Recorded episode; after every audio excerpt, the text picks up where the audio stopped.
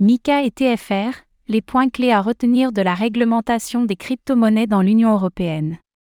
Concernant la réglementation des crypto-monnaies dans l'Union européenne, les versions définitives de MICA et TFR sont désormais actées et entreront en vigueur dès l'année prochaine. C'est donc l'occasion de revenir sur les points essentiels de ce cadre légal.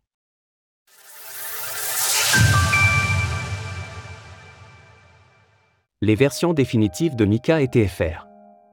Market in Crypto Assets, MICA, et Transfer of Funds Regulation, TFR, deux importants volets de la réglementation des crypto-monnaies en Europe qui ont fait couler beaucoup d'encre ces dernières années.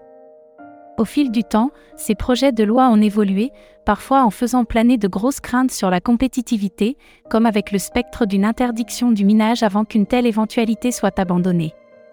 Désormais, les textes définitifs de MICA et TFR sont actés, ceux-ci ne bougeront pas dans cette première version et verront leur entrée en vigueur dès 2024. Si certains aspects de ces règlements peuvent diviser, le fait est que l'Union européenne, te, fait figure de pionnière en matière de réglementation des cryptoactifs.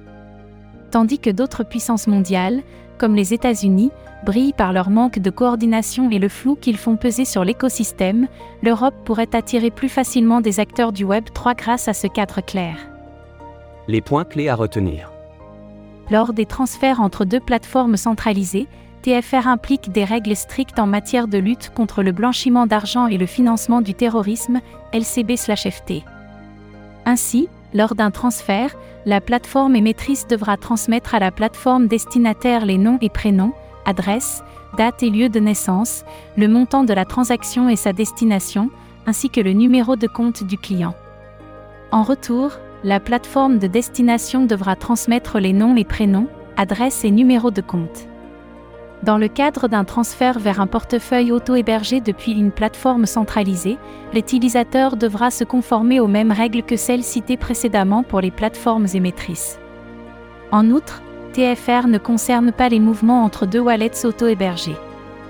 Du côté de Mika, le statut de Crypto Asset Service Provider, CASP, fait son apparition un statut similaire à celui de prestataire de services sur actifs numériques, SAN, en France, qui sera encadré par l'Autorité européenne des marchés financiers, AEMF.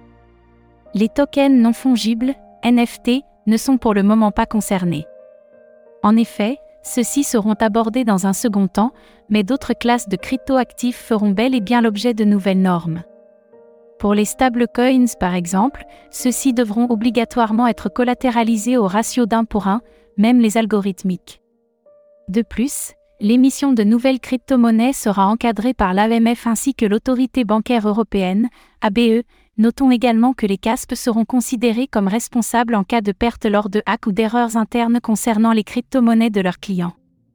Cela implique donc une ségrégation des fonds entre leurs avoirs et ceux des investisseurs. Par ailleurs, un délai de mise en conformité devrait être accepté le temps que les acteurs de l'écosystème puissent mettre en place ces nouvelles règles. Retrouvez toutes les actualités crypto sur le site cryptost.fr.